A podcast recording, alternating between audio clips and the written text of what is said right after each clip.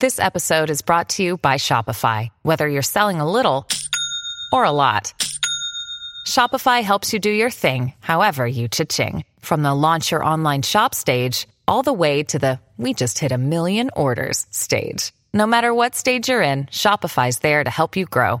Sign up for a $1 per month trial period at shopify.com slash special offer, all lowercase. That's shopify.com slash special offer. Then nothing can beat milehighradio.com.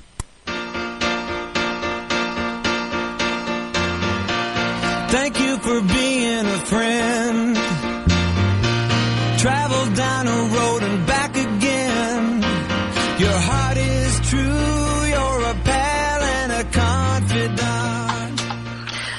Good morning, good morning, everyone. I am Deb Creer, the socialite, and I am passionate about working with professionals to show them how to use social media as a tool to promote themselves and their businesses. And let's do just a quick check, make sure that we have good sound here. Is everything sounding good there, boss man? Of course, I caught him. He turned his mic off. So we're just Yes, I to did, assume- but can you Yeah, hear me? There he is. I can hear you. All right, you're coming Well, in good, Ron. Can you hear me? I hear you guys. Hope you can hear me okay. Perfect. Oh, you're Perfect, great. Perfect. Well, the reason we were doing that quick little check is they had big news that I was going to announce last week, and uh, the technical difficulties got the best of us, so I didn't get to make the announcement. You But can make it now. High- I know, I know. This is so much fun.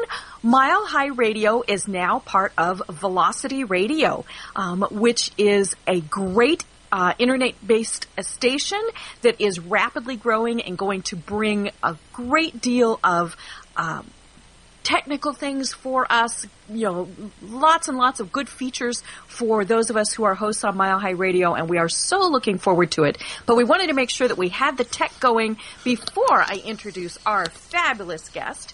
Um, so with me today, you already heard his voice, is Ron Shevlin. Ron, welcome. Thanks, Deb. Good morning. Thanks for having me on. Great. Well, you know, I was introduced virtually to Ron by Ike Pigott. Um, I had Ike on several months ago, and he just speaks the world of Ron. And since Ike's an okay guy, I thought, okay, we, we need to talk to Ron. So let me give a little bit of Ron's background here. Ron Shevlin is a senior ana- analyst at Aite Group. He specializes in retail banking issues, including sales and marketing technologies, customer and marketing analytics, and consumer behavior. Prior to joining Aite, Mr. Shevlin was a vice president at Epsilon, where he led the database marketing firm's financial services consulting practice. Prior to his time with Epsilon, Mr. Shevlin was a vice president and principal analyst at Forrester Research, heading up Forrester's research efforts on customer loyalty, profitability, and cus- consumer channel use in the financial services industry. Mr. Shevlin holds an MBA in finance and statistics from the University of Texas at Austin and a BA in economics from SUNY in Bing- Binghamton. So again, welcome, Ron. Thanks, Deb. Great. Well, yeah, well, let's just jump right in because social media and marketing for people in financial services, whether it's banking, whether it's, you know, some of the, the more regulated industries, gets a little bit touchy. And I think sometimes we think it's that people can't use social media just in general if they are, say, a banker. So what do you tell Ron when they ask you for advice? Well, it, the, regula- the regulatory issues are certainly a concern to a lot of financial institutions, and it's depending on what kind of financial institution Right. we're talking about. Uh, there's a lot of regulations that concern the provision of advice in financial services. So, financial advisors in particular are very worried that they'll violate something. Uh, banks are, tend to be a little bit less concerned about that because they're not really providing investment advice for the most part. But there's still plenty of regulatory concerns that uh, all types of financial institutions have. The the problem that most of these institutions have, Deb, isn't really a regulatory problem. It's a it's an issue of not really understanding what it is they're trying to Right. do with social media channels in the first place. So many of them just simply try to use it to repurpose the existing marketing messages and, and uh, messaging that they've been doing through other channels and see it just as another way of uh, pumping out marketing messages. And I think that's the bigger problem and challenge for, for many financial institutions. Right.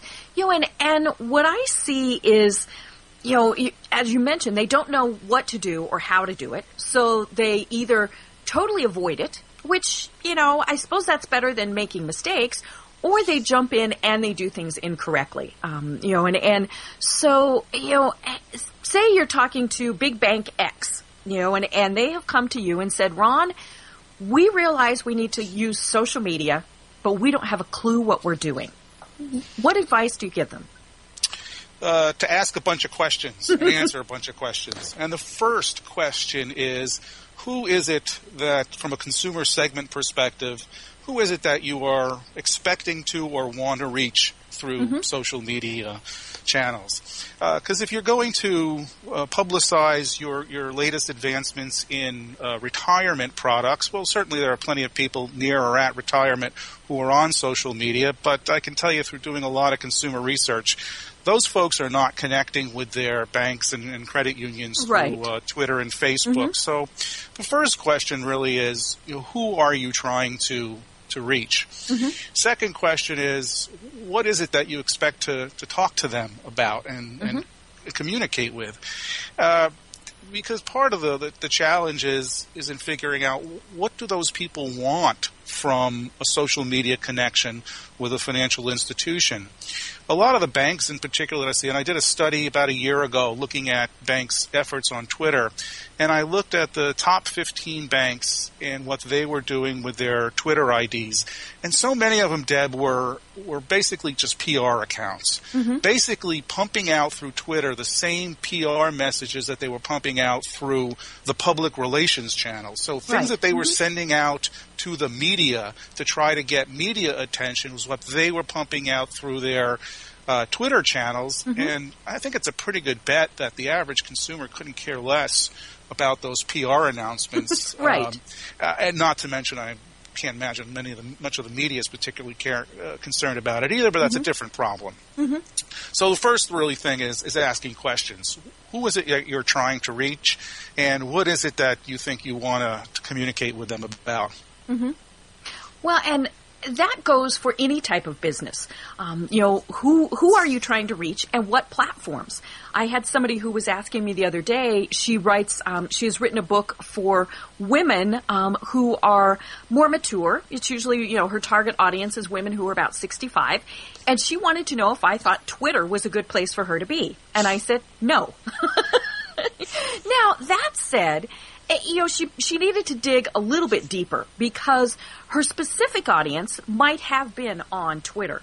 But I think that's the, the problem that so many businesses get into is, you know, maybe they think, well, everybody's on Facebook, so I have to be on Facebook.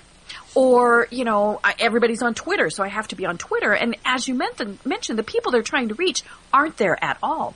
Or they're there for a different reason.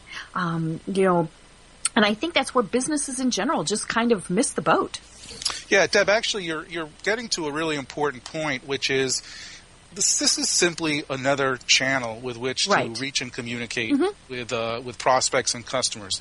So taking the social media channels in context uh, or out of context is a huge mistake. This is really about understanding how do these things fit into your overall marketing strategy. And I think the reality is is that for many firms, um, both large and small, the marketing strategy itself is not particularly well established or articulated or developed. Right. And so if you don't have a clear overall marketing strategy, then really figuring out how social media fits in becomes even a even a bigger challenge. You, you also touched upon uh, another big issue, which is the the personal versus corporate type of uh, of decision. Um, you know, who is it that's actually doing the communicating in whether it's Twitter, Facebook, or whatever other uh, channels we're talking about? Is it the corporate ID or is it a who's representing that? So in the case of your your friend there, where she might be a sole proprietorship, there's there's less of a of an issue with that but you know, for, for many banks in particular, or, or, or credit unions, or, or uh, investment management firms, or any other any company really, is a question of who's actually doing the the communicating. Is they doing it on the behalf of themselves, which helps them create some personal brand and personal connection, or are they doing it under the the banner and the guise of the corporate name, which then becomes you know, bigger issue of whether or not they're actually cr- helping the, the organization develop that, that presence in social Mm-hmm. media. Because at the end of the day, somebody has to be behind all these communications. Right. hmm You know, that was one of the things that was very interesting when I was talking with Ike, who is um, the, the head of communications at Alabama Power. They're very active on Twitter. Um, and he said part of what they do is whoever the person is who is sending out that tweet, they put their name. You know, so it's Bob, it's Sue, it's Jane, it's whoever. And, and it is that real person. You know, we've all seen, I think, accounts where, you know, they said Bob was tweeting and you know that there was nobody there named Bob. But for them, it was very important at Alabama Power to kind of have that touch point with a real person. And I think that's kind of where we we fall down on social media is we forget that it's people connecting with people. It's not me connecting with Big Bank X or Walmart or whoever. I want to connect with a person there. Yeah, and I think that that's, and I don't have any consumer research statistics to, to back me up on this, but uh, I'm willing to bet a lot that most people want to connect through social media channels with other people. I think there are plenty of people who will follow on Twitter, let's say, uh, celebrities or their favorite sports teams, and you know even companies that they do business with. Um, but there is research to show that in many cases they're actually following those companies, whether it's Facebook or Twitter, simply to get discounts and deals, mm-hmm. not to make any sort of Right. Mm-hmm. connection, emotional connection. But for those who are looking to make a you know deeper connection because they're a fan or they like that that particular company, they they they can see the ads that those companies pump out anywhere, but they do so by connecting to, to get a different type of connection. So it's it's a it's a corporate decision on you know do you let your employees uh, tweet or, or post on Facebook under the, the name of the company, or do you, do you allow them to create a more personal presence, uh, you know, by um, by doing so? So it's a it's it's decisions from an execution perspective, uh, but you know, again, those are those are questions from my perspective that have to come down the line after you determine what's your objective, what's your you know what what are the overarching goals, and and how does this fit in with all your other marketing communications and tactics. You know, and, and some of that obviously depends on the entity. Um, you know, back to banking, if you're, you know, a Wells Fargo, they're probably going to be corporate no matter what. I mean, it just kind of seems like that would make sense for them. Plus, they've got so many things besides just banking at, at Wells Fargo. But if you're, say, the, the little neighborhood bank, um, you know, here in Atlanta, we have several where there's only two or three branches of, of the entire bank. Then it's a community bank. And, and I want to know what's going on with those people and how that bank is interacting with the community. You know, are they members of the chamber? Um, you know, is the is their their uh, staff there volunteering on committees? Are they helping out in the community? And to me, that really kind of adds a very personal touch to those little banks and makes them much more attractive than you know the the big guys might be. Yeah, and if you are a small institution or entity, business, whatever it is, with a relatively limited or, or at least well defined geographic focus, that really changes your strategy a mm-hmm. lot from a from a social media perspective because, you know, for a company like Wells Fargo that's for the most part national in nature and probably even international with some of its lines of business, it's nearly impossible for them to determine what's the overall population of people that they would be trying to reach. So they they can take more of a broadcast type of approach to Right. Twitter or Facebook. But for a small community bank in your area, Atlanta, where you can pretty much draw a circle from on a map and say these are the people we're trying to reach, then taking uh, and tweeting and, and you know from a Facebook posting perspective, taking a more uh, local type approach to the to the content, is, you know certainly is a, a you know a more, more preferable tactic to take, as well as identifying who it is you're trying to, to reach. So that might uh, expand a little bit. You might you know start to do some campaigns as people come into the branches, or when you're sending out online statements and things like that to, to publicize your Twitter and Facebook uh, properties to, to get people to, to do to get on there more often to communicate. But it, it still comes back to really figuring out what's the content going to be, Right. Because people are still not, you know, even if they're active on Twitter and you know, talking to a lot of people frequently through the channel. Uh, do they really want to chat about the weather Mm-hmm. with uh, with their bank, or you know, talk about uh, how the Braves or the Hawks did last night? I, I, I tend to doubt it. Well, and you know, if I know I'm chatting with the person as opposed to the entity, I think that does, you know, that does help. But it also, you know, is as you know that you're coming down with saying, okay, here's what we're going to be talking about. People need training, you know, and they need to know what is acceptable and what isn't. Um, you know, I think that's where we've seen businesses take missteps. Is they haven't really told their employees okay, remember that you are the face of the business. You know, whether you're the teller, whether you're the branch manager, whether you're the, the bank president, whether you are the, the pizza delivery person, you know, at the, the business around the corner, remember that you're the face of that business. Um, you know, and, and, what is acceptable and what isn't. And, you know, just give people a little bit of training. You know, not 30 pages worth of rules, but, you know, a little guidance goes an awful long way. Yeah, Deb, actually, you're, you're hitting on another great point, and this is, I think, really important. This isn't simply about training, though. Uh, I wrote a blog post. This goes back probably even a couple of years at this point, and I, I titled the blog post "The Fourth Skill." And the idea behind this was that there are three relatively well established skills in, in a lot of businesses. The, the first skill being technology skills, the mm-hmm. second skill being marketing skills, and the third skill being customer service skills. There are typically people in, in any organization of any size and, and in a really small business that they all might fall under one person. But in most mid-sized to large businesses, there are separate departments and teams for each of those three types of areas, functions, or mm-hmm. skills what social media has created is the need for a fourth skill. Marketing people, in my opinion and experience, don't really know how to converse with customers. They know how to talk at people.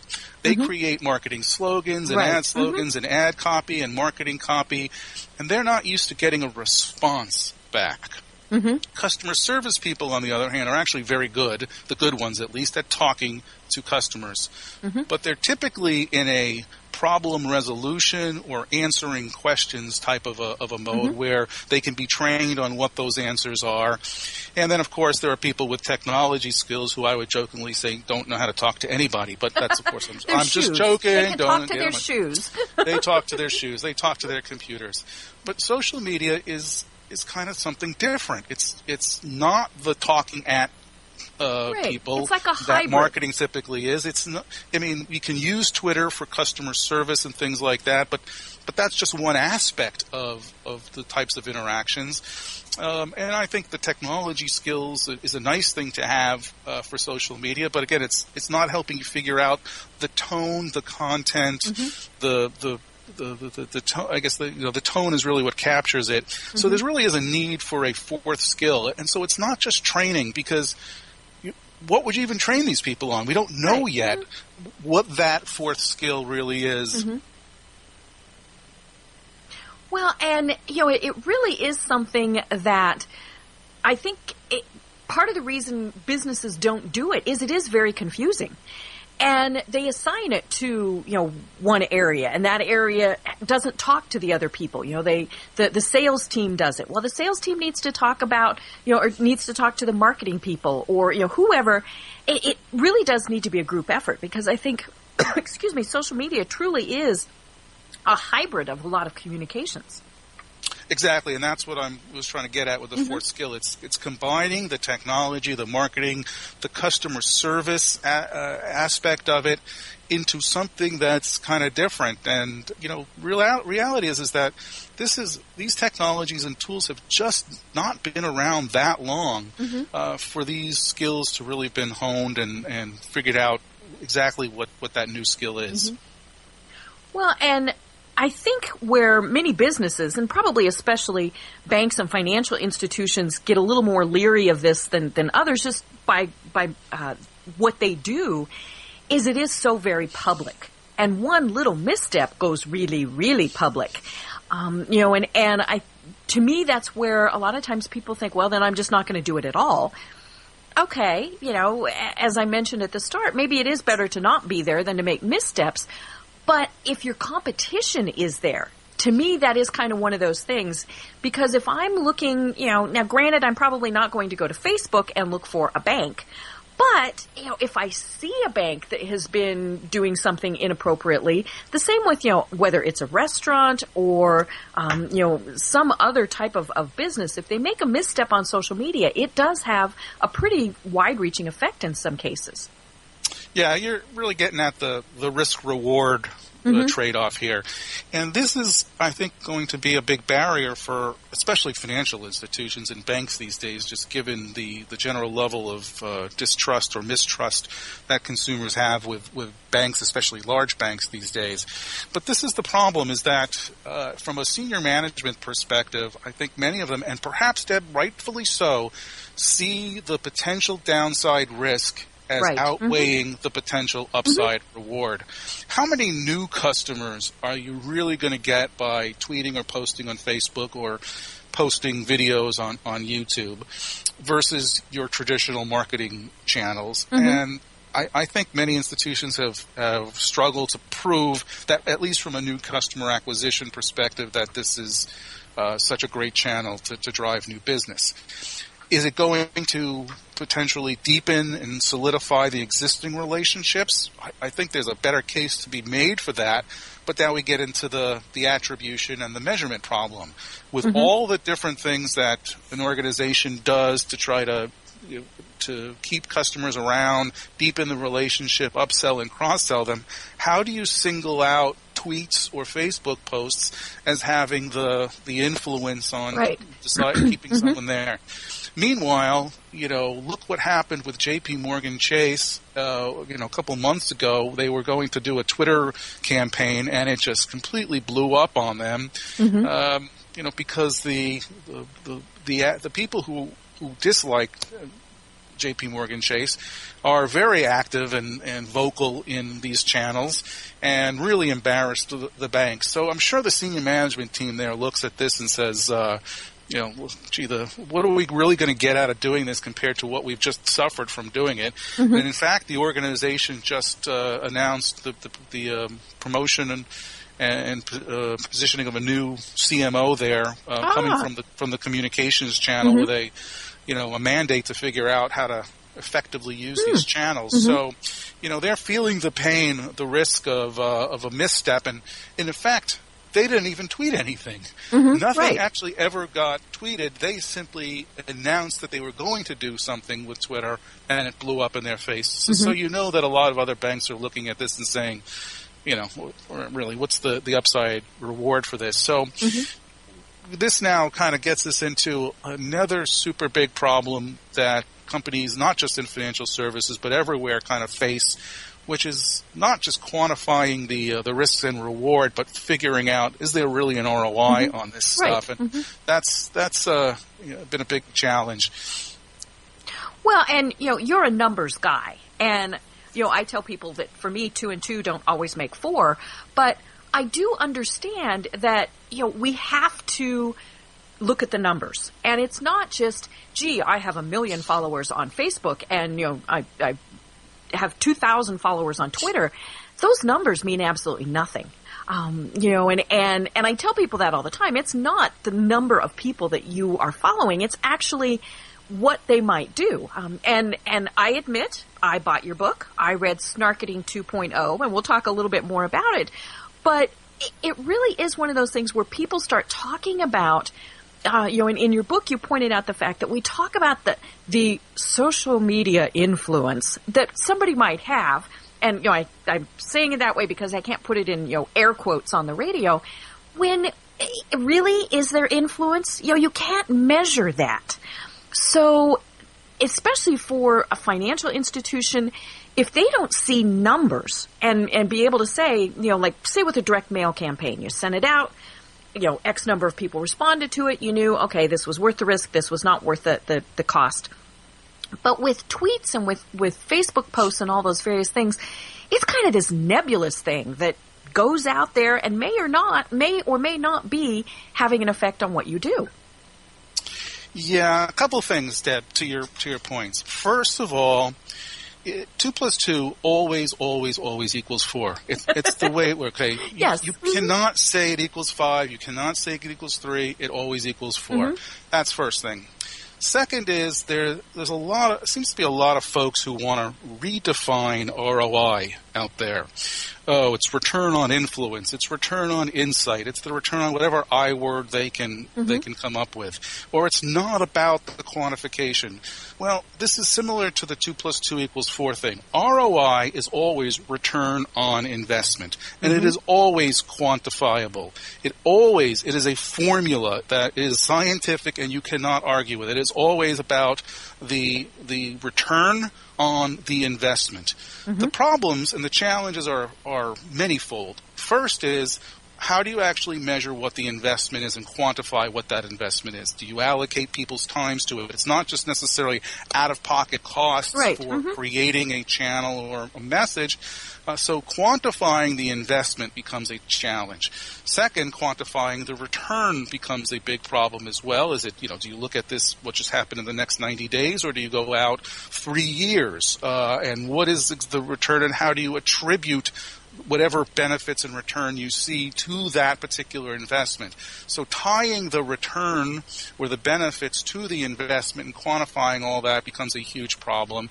The other big thing in issue is that uh, just as I will always, always argue that ROI is ROI no matter what, that does not mean that the only way to measure the benefits is through ROI. There are Right. other types of benefits.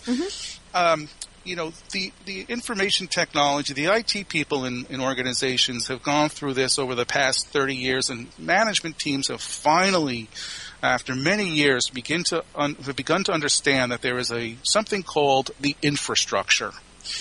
That is, there is no return on handing somebody a PC or a laptop. There is no return on creating a, a network, a local area network in a business or a data center. Those are simply enablers. It's mm-hmm. infrastructure that makes other things happen. There is no ROI on infrastructure. Marketing people have been very slow, if at all, to understand that there might be something called a marketing infrastructure. Things that you have have in order for other things to happen. I, I like to think of, of mark, the marketing uh, infrastructure, uh, think of it as a customer relationship infrastructure, as being uh, an infrastructure built on trust and engagement. If you have consumers' trust and they are engaged with both you and your product, whether it's your product or not, even the product category, then you can do other things with messaging that will help drive ROI. It is a infrastructure upon which you build a customer relationship. And if we can prove that tweeting and post uh, Facebook posting and and YouTube videos and Pinterest and so forth um, contribute to trust and engagement, then it helps to build that infrastructure, that relationship infrastructure, and therefore has no direct ROI and doesn't need an ROI because it is helping to build the infrastructure. I don't think a lot of folks kind of get that just yet, and I think you know th- there's an argument to be made that, that I'm wrong too. That you know if we're spending money on things, we ought to see uh, a return for that investment. Well, but but you're right that you know the the infrastructure is you know it's it's the foundation of the building is probably you know maybe the the easiest way to to put it, and you know say it is um, the the little neighborhood bank that is talking uh, on their their social media posts about what they're doing in the community, how they're involved. You know they they go and they do. Um, uh, they help build a Habitat for Humanity house. They help at the local, a- excuse me, animal shelter. All of those things that helps build kind of that social currency, for lack of, of a better word, where, you know, if I'm then having to pick between bank A and bank B, if I just feel better about bank B, which you can't measure how I feel. I mean, you know, and, and that I think is where people are, are getting caught up. But if I feel better about them, then I'm, I'm going to, to be more likely to at least go in and visit the bank. Um, you know, and, and that to me is, is the benefit to organizations like banks and, you know, whatever the institution is to using social media is to kind of have that little bit of personality out there. Yeah, there's a social media guru, and I, I forget who it is, so I apologize for not remembering and attributing this pro- to him appropriately, but who runs around saying, you know, measuring the or asking what's the so, what's the ROI of social media is like asking what's the ROI of your mother. And, and that's a stupid, stupid comment, and it's it, and it's completely wrong, and it's not even analogous. A better analogy is, what's the ROI of doing the right thing? Right. It, mm-hmm. you know, you, there's a lot of things we do, and I'm not even just talking business. There are a lot of things you do. Somebody falls down on the street in front of you. Do you help pick them up? Of course you do. Do you mm-hmm. ask, what, what do I get for that? No. It's just some things you do because it's the right thing to do, mm-hmm. not because we can measure it. And in business, there are a lot of things that we do just because we we make a decision that it is the right thing for the organization to do, like like a like volunteering our time for for local charities, and maybe even you using some of our time to communicate with the community through social media channels. Not because we can measure it, but because we, we know it's the right thing to do. The other thing, Deb, and, and to argue, you know, against the measuring uh, of ROI for social media is there are a lot of investments that a typical business makes in, in marketing across many different channels, across different areas. And especially in fin- large financial and even mid-sized financial institutions, if you look at their marketing budgets, it's going to be a whole lot heavier skewed towards traditional channels like TV, print, and radio than it is for for social media channels. Mm-hmm. Wouldn't you now measurement has a cost. Right. Measurement mm-hmm. doesn't come for free. You have to do things to measure. You, your mm-hmm. point about you know can you you can't measure some things? Yeah, you can, but you you have to create tests. You have to create Right. test environments to do that. That costs money, time, and you may be giving up something in order to test out the, the results of something. So there, measurement has a cost. If you are going to make an investment in both time, money, technology capabilities to improve your measurement capabilities, wouldn't you rather improve your measurement capabilities of the ROI of your your print, radio, and TV advertising, which takes up 80% of your budget, versus the social media expense, which takes up a 1% of your budget. So the reality is, is that it may not even pay to measure the ROI of social Mhm. media because it's not worth the effort and an investment to do that. Right, right. Well, speaking of paying, we have uh, time to uh, take our break here at the bottom of the hour so that our advertisers are happy with us. Um, when we come back, we're going to continue this discussion and then talk more about Snarketing 2.0 because it's uh, a book, as I mentioned, that Ron wrote, and it's also a great blog. And it's not just for financial people. It is, it's, it's got great marketing tips. And so I want to cover some of the, the things that, that Ron covers in it. I am Deb Krier. We're talking with Ron Shevlin on Mile High Radio.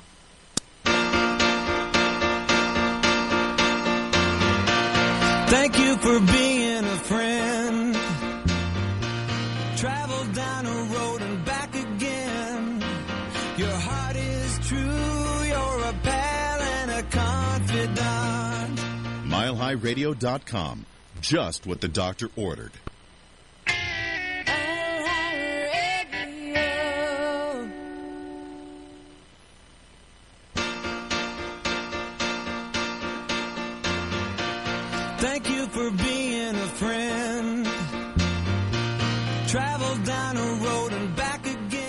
Is void where prohibited. Resort selections and reservations are subject to availability. This ad is used for the purpose of soliciting the sale of timeshare interests. Do you want to make a powerful improvement today for better living? I have the answer. Take a vacation. Diamond Resorts International is offering exciting, spacious resort destinations to everyone who qualifies. Stay for four days and three nights at the resort location of your choice for just $159. Not per night, but for the entire stay. Come to Orlando or Las Vegas. It's just $159 for the entire stay. So what are you waiting for? Get away today for just $159. And these aren't standard hotel rooms, they're luxurious suites. So call 1-800-542-9072. If you call right now, we'll give you a $100 Visa gift card if you qualify. That's right, a $100 Visa gift card and a well-deserved four-day, three-night getaway for just $159, which means your vacation is really just 59 bucks. Call 1-800-542-9072. Call for the time of your life and better living. Call now, 1-800-542-9072. Have you ever wondered how you could make a difference in someone's life? What if you could help hundreds or even thousands of children? Students in the U.S. rank 32nd in world math skills. It's time for our children to catch up. Become an owner of one of the world's fastest growing franchises, Mathnasium. Mathnasium is the leading math-only learning center in the U.S. Imagine helping hundreds, even thousands of students in your community improve in school and raise their self-esteem. Call us at 800-783-0798. That's 800-783-0798. Mile high.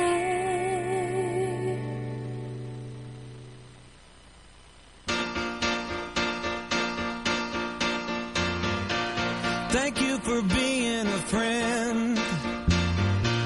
Travel down a road and back again. Your heart is true. You're a pal and a confidant.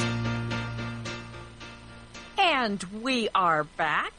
I am Deb Krier, um, and we are talking with Ron Shevlin, who is a senior analyst with Aite Group. Before we go any further, Ron, tell people how they connect with you and find you online. Uh, two places to connect with me online. Would love to uh, to connect with you on Twitter. I'm at uh, at r shevlin r s h e v l i n, uh, or uh, through my blog, which is uh, snarketing2.o.com. Great, great. Um, you know, and, and before we jump back into what we were talking about, one of the things that we haven't mentioned that I think is, to me, an absolute must for uh, virtually any professional is LinkedIn. Um, you know, and, and I think for you know, a banker, for a professional, for someone in the financial services industry, LinkedIn is an appropriate place for them to be. Now, this is from a personal standpoint. You know, they're they're they're having their own profile there and, and things like that. Do you see that people in your the industry that, that you advise are they on LinkedIn or are they is that still one of the platforms that they're a little unsure about also? Uh, they are absolutely on uh, LinkedIn, especially financial advisors. There, there, tends to be different, I think, types of uh, content and conversations that happen in the various channels. Mm-hmm. Personally, uh, I'm not a big Facebook user. I, I practically never go on Facebook. I accept requests if I get them, but I don't post. I don't read posts and I don't know to a large extent from a inter from a person from a professional to professional perspective how much really professional posting is going on on, on Facebook. Uh, I'm much more active personally on both uh, LinkedIn and Twitter, and especially Twitter. Twitter's where all my conversations happen.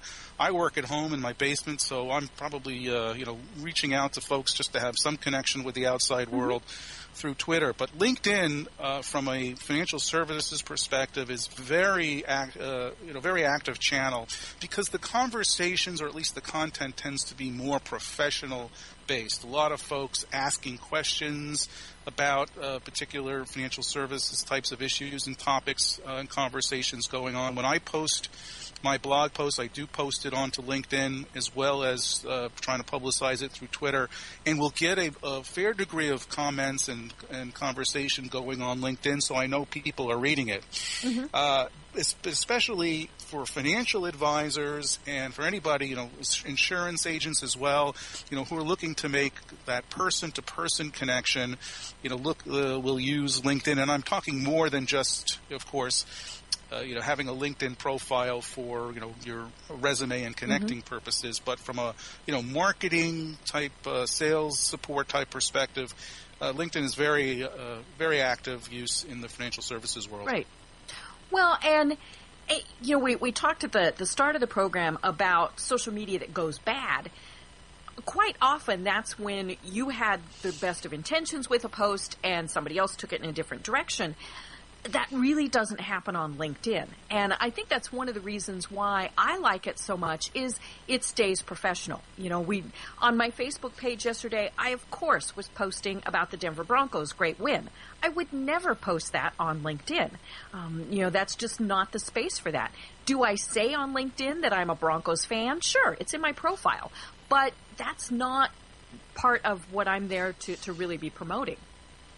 Yeah, and you know, if we're talking at the individual level, Deb, then the the real challenge that that people have is time allocation. Uh, mm-hmm. I don't right. spend much time on LinkedIn or Facebook mm-hmm. simply because I, I find that I actually have some real work to do from time to time.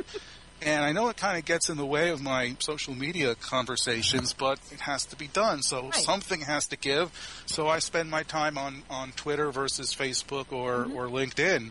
But yeah, it's it's this comes down to figuring out where you're most comfortable communicating, Mm-hmm. how often are you going to do it, and, and really comes down to making some uh, decisions about how you how you allocate and commit your time. Mm-hmm. And that's, I think, one of the, the drawbacks of social media is it can be a big time suck. You know, you, you get on there, and especially on Facebook, you know, you start reading the posts, you look at somebody's pictures of their grandkids, and, you know, pretty soon you lost two or three hours. Twitter, you, you really can't do that because it's just moving too quickly. And LinkedIn, it doesn't happen either. And if it does, you're getting sidetracked with business stories. Um, so it's it's really not such a, a bad thing. But to me, that's one of the things people tell me the most is social media is a waste of time. And I tell them, well, you, you may not be using it correctly. You know, not that there's a right and a wrong, but if they are letting themselves be sidetracked, then there's a problem. And I say, you know, set a timer and, and tell yourself, I'm not going to, to do this for more than 15 minutes, or I'm going to, you know, glance at it every once in a while and really be disciplined about that.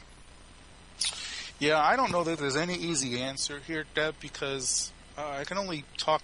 Again, we go back to the the personal versus mm-hmm. corporate. right. You know, are we talking about somebody whose job it is to be focused? You know, is a the marketing person, the social media marketing person mm-hmm. within a department whose job it is to spend lots of time Right. on social media, mm-hmm. and so then they still have to figure out how to allocate their time be, between channels. Or are we talking about the the individual who's? I mean, let's let let's be honest. You know, the ninety nine point nine percent of whatever time I'm spending on Twitter is is personal.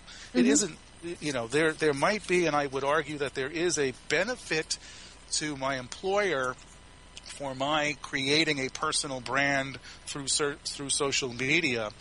Uh, and I can prove that there have been business opportunities that have come up through my Twitter connections that would mm-hmm. not have come Right. up otherwise. Mm-hmm. So yes, there is an ROI, but actually all I can pr- prove in that case is that there's been a return because I still mm-hmm. can't quantify Right, the right. investment. Mm-hmm. So what it really comes down to is I've got goals, and we all have goals in our job for things that have to get done. If you are doing those things and meeting those goals, then you know my boss would never get on my case for spending time on Twitter as long mm-hmm. as I'm over producing and, and overproducing uh, on my job requirements. So, you know, it, it, it, I think trying to, to set the timer and the clock is tough because I always have Twitter up. Things are, you know, popping up. Somebody's, you know, hitting me with a direct message or mentioning me, and I want to see what that is. And so, trying to figure out how much time we're actually spending on these channels is nearly impossible. So, for me, it's a, it's not about how much time is being spent, but whether or not I'm getting the real job done. Right. hmm And and if you're able to do it and get the real job done, then that's that's perfect. Um, you know, but if you are the kid with bright shiny objects and you clicked on too many of the links, well, there's probably a different problem there. Yeah, absolutely. Great. So now let's talk about Snarketing 2.0. Tell us a little bit about both the blog and the book. Sure. Well, it came about uh, good, good number of years ago. As you had mentioned at the very beginning, my uh, background, I had worked for another research firm years ago, Forrester Research, which is very uh, well known in the industry. And one of the big benefits of working at Forrester Research was they really taught me how to write and how to present. Uh, we did a lot of writing training and writing reports at that place was, was very onerous and really learned how to write. When I left Forrester, uh, I went to a database marketing company and not long after really began to realize that I missed writing. And this was back in 2006. Uh, at that point, I had I had never even read a blog before, but decided that I would create a blog so that I could have an outlet for, for writing. I had no idea how to do any of this stuff. And I created a blog. I called it Marketing ROI because I thought that when people thought people would be searching for that term and would find my blog, and just started writing stuff, and people started finding it.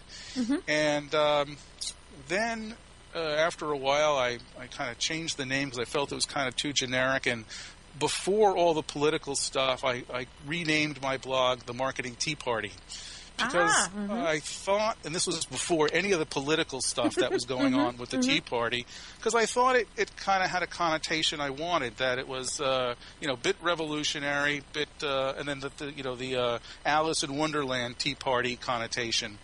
But pretty quickly, the uh, the political connotation took over, and I and I had to change the name again. Now, a couple of years ago, actually, this is probably going back seven, eight years ago, I had a boss who came to me and said, Ron, you know what your problem is? And I said, Oh, I only have one?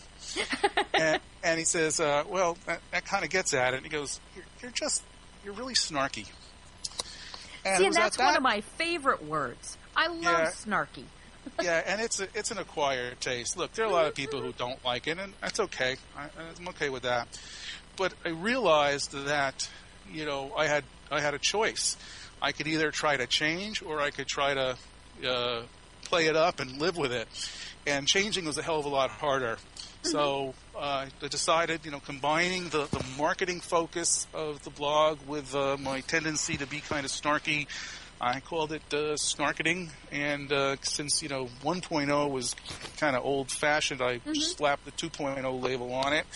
And uh, it has stuck ever since. Great.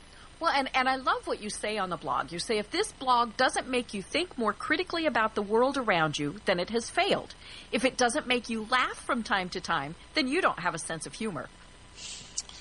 Yeah, I don't want. Uh, there's plenty of places to get news, uh, and you know, any place to, to find out kind of what's been going on. Um, my intention with the blog is not to tell you what's going on, but to give you my opinion on uh, what it means. It's all about the whim, what what it means, and um, you know, I'm, I'm very fortunate that I have a job that allows me to kind of be honest with things. I mean, clearly we have we have clients, and I have to be careful not to insult them too much, but I do from time to time. But um, you know, I'm fortunate that I, I I can be honest with what my opinions are, regardless of whether or not it uh, it's offensive to any particular company, firm, or person. Well, and clearly it works because you also say that, that it is the number one blog for financial marketers, marketers um, and the, the financial brand named you that. So it, it has great information. Um, same with the book. You know, I, I could tell that, you know, a little tongue in cheek sometimes. But as I was reading it, it made some really good points. And, you know, uh, many of those were about data, you know, and, and your blog post this week is about big data doofuses. And, and, you know, I'm one of those people that when somebody tells me a statistic, I almost always think, yeah, but, you know, I want to know, you know, more, you know, the, the old, um, dentist thing where they would, you know, it was a toothpaste thing. Nine in ten dentists recommended this. I mean, I always thought, well, they just waited until they found nine, and then they said, ooh, nine in ten. You know, and they, they discounted the, the you know, the, the 300 who didn't like it. And I think that's sometimes where we get caught up in data is, you know, when we read it, when we look at statistics, we don't always think enough about how did that come about. And, and you really mentioned this because of how we measure social media. Um, you know, for example, I have my Klout score on my website. And, you know, my Klout score 68. I'm proud of my Klout score. But does it really mean all that much? It's good for my ego is probably more than anything. Um, you know, because you can't, you know, we, we've been talking about it, it's, it's, it's very difficult to actually measure influence, which is what a Klout score is. You know, does my Klout score mean that, you know, eh, people, I, I influence people, or is it just that I have really funny posts that they like and they share? You know, that's that's kind of the trick with a lot of the big data is you you don't always know what's behind it. Yeah, a couple things, Deb. If you're uh, proud of your Klout score, then don't let any of my comments uh, ever ever But- uh, but it- influence you. It is But one of those where it's like, eh, does it really mean that much? Eh, No, it, it doesn't mean anything. right. Mhm. It Except doesn't it's mean good for my anything. ego. if it's good for your ego, then go for it. But the reality is, is that that score means nothing. First of all, measuring influence is nearly impossible to do. Second of all, as in any type of score, so your score is 68, and, and what is it? The max is 100. Is that correct? 100, yeah, and the average is about 45. Okay, so I think a while back, like Justin Bieber had like a 99 or Right. 100 maybe. And I'm So sorry, is he your- is not influential. well, but that kind of gets to the point is, mm-hmm. so first of all, is he really that influential? Well, I tell you what, a hundred, if it's perfect, that would imply to me that he influences everybody in the world. Mm-hmm. And I can pretty much guarantee you that my parents down in Florida um, are not real influenced Right. by, by Justin Bieber. Um, second, if your score is 68 and his score is 100, does that mean that you are 68% as influential as he is? Right. I, Eh. I don't think that makes any sense. So it's, No. you know, the problem here, and this gets at, at a lot of things that I try to get at in the in the blog, is that many business people, if not marketers, suffer from a, uh condition I call silver, silver bulletitis. We're always looking for a silver bullet. Right. Look, we're basically lazy. Just you know, give me the answer. Tell me what I need to do. Mm-hmm. You know, give me the quote best practice. Mm-hmm. And the reality of life and business is that it's just not that easy. And that's what I'm mm-hmm. trying to do in the blog is trying to point out that, you know, when someone says do this because it's the best practice or here's the score and you should be proud of it and, and the Klout score is not nearly as bad as that total garbage score called the net promoter score, um, it means nothing. That we've really got to, you know, just because it's easy to understand or easy to measure does not make it right. Right.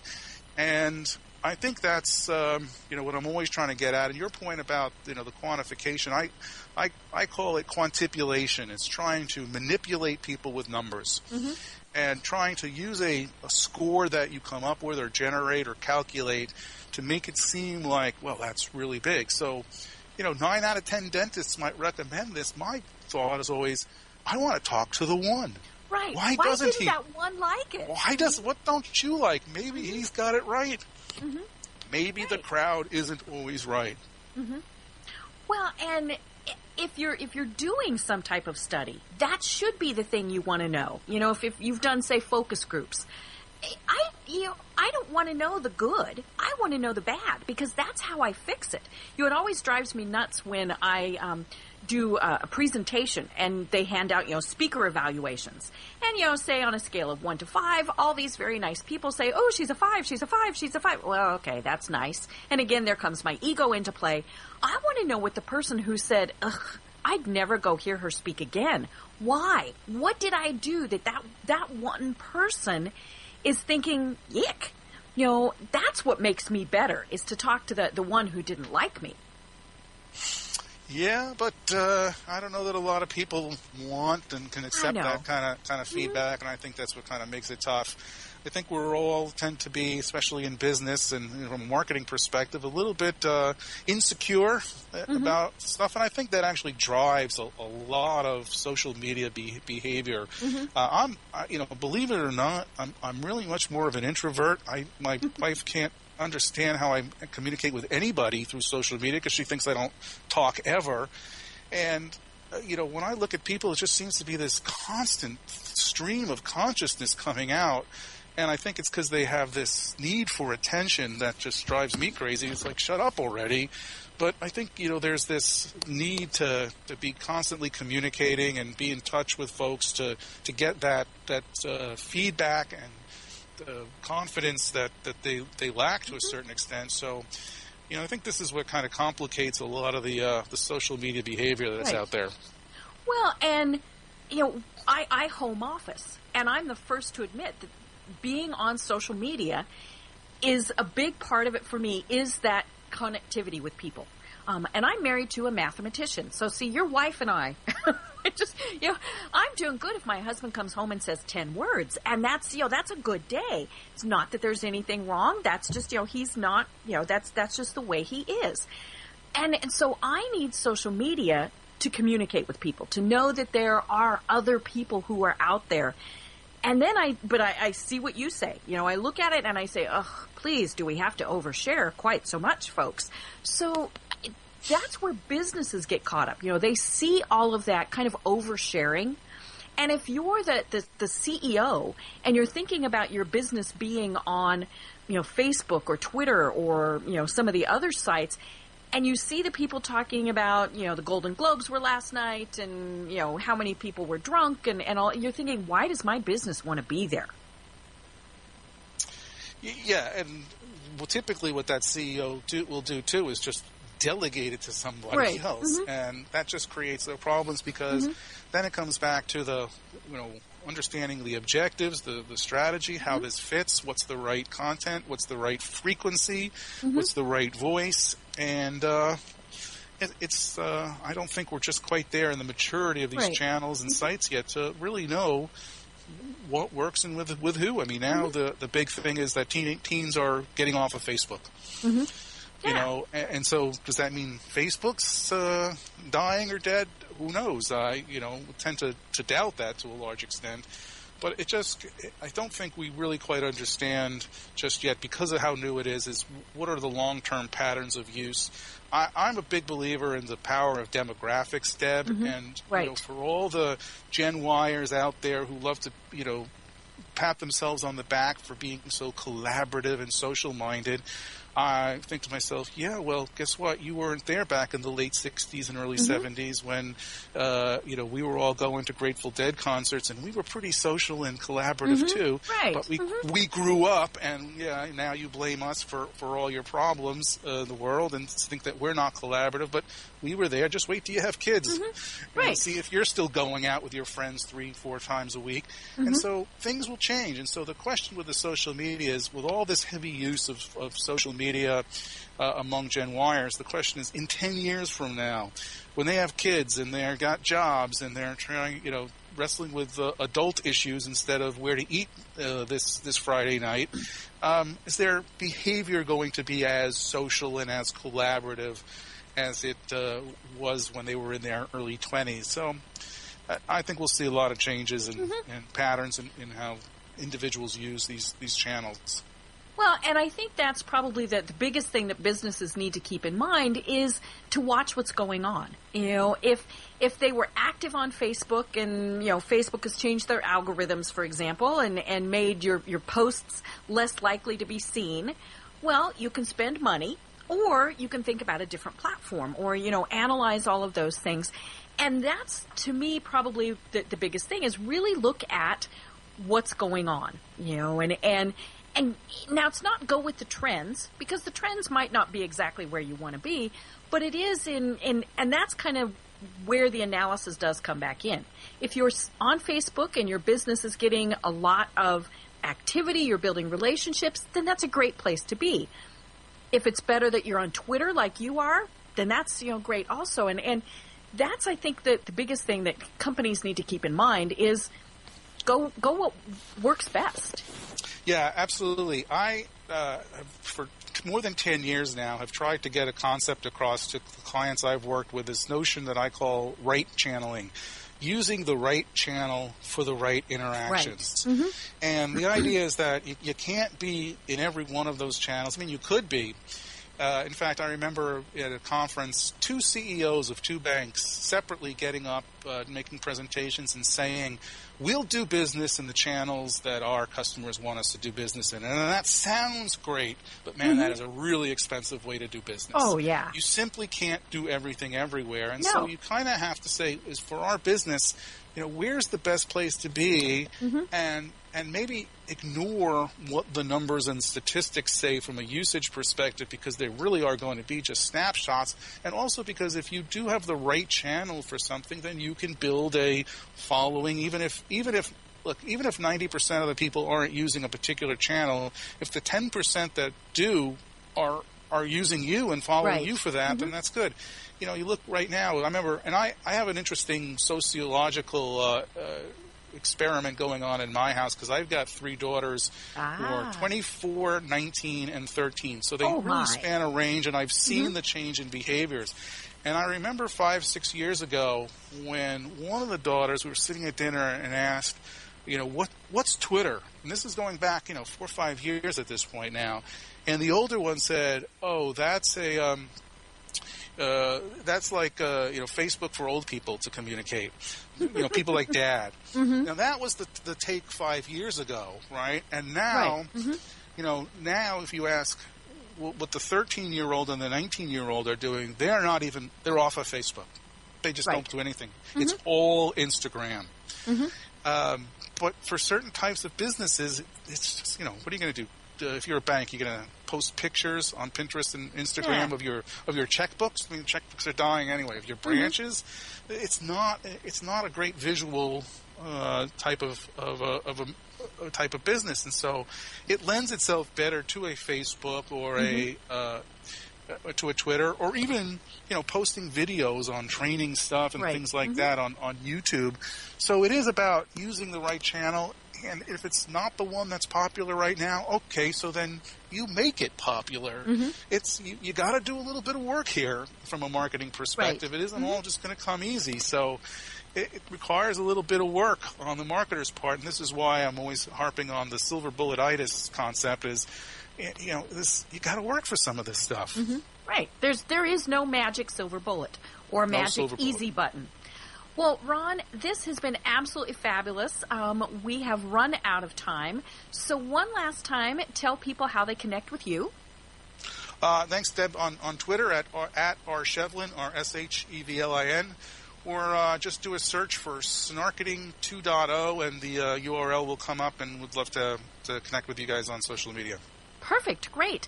Um, for those of you who aren't connected with me, why aren't you? Um, pretty easy to find all of the ways to connect with me on my website, which is debkrier.com. Very excited about my guest next week. I will have Jason Miller on, who is the Senior Content Marketing Manager at LinkedIn, where he leads the content marketing and social efforts for LinkedIn Marketing Solutions. So I don't think we're going to be talking about Twitter and Facebook next week. Um, but we, we really look forward to that. And again, Ron, thank you so much. To everyone, enjoy your day and have a great day.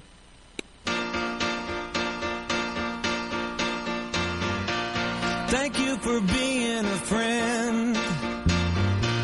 Travel down a road and back again. Your heart is true, you're a pal and a confidant. Great shows, great music. MileHighRadio.com. What are you listening to? This podcast is a part of the C Suite Radio Network. For more top business podcasts, visit c-suiteradio.com.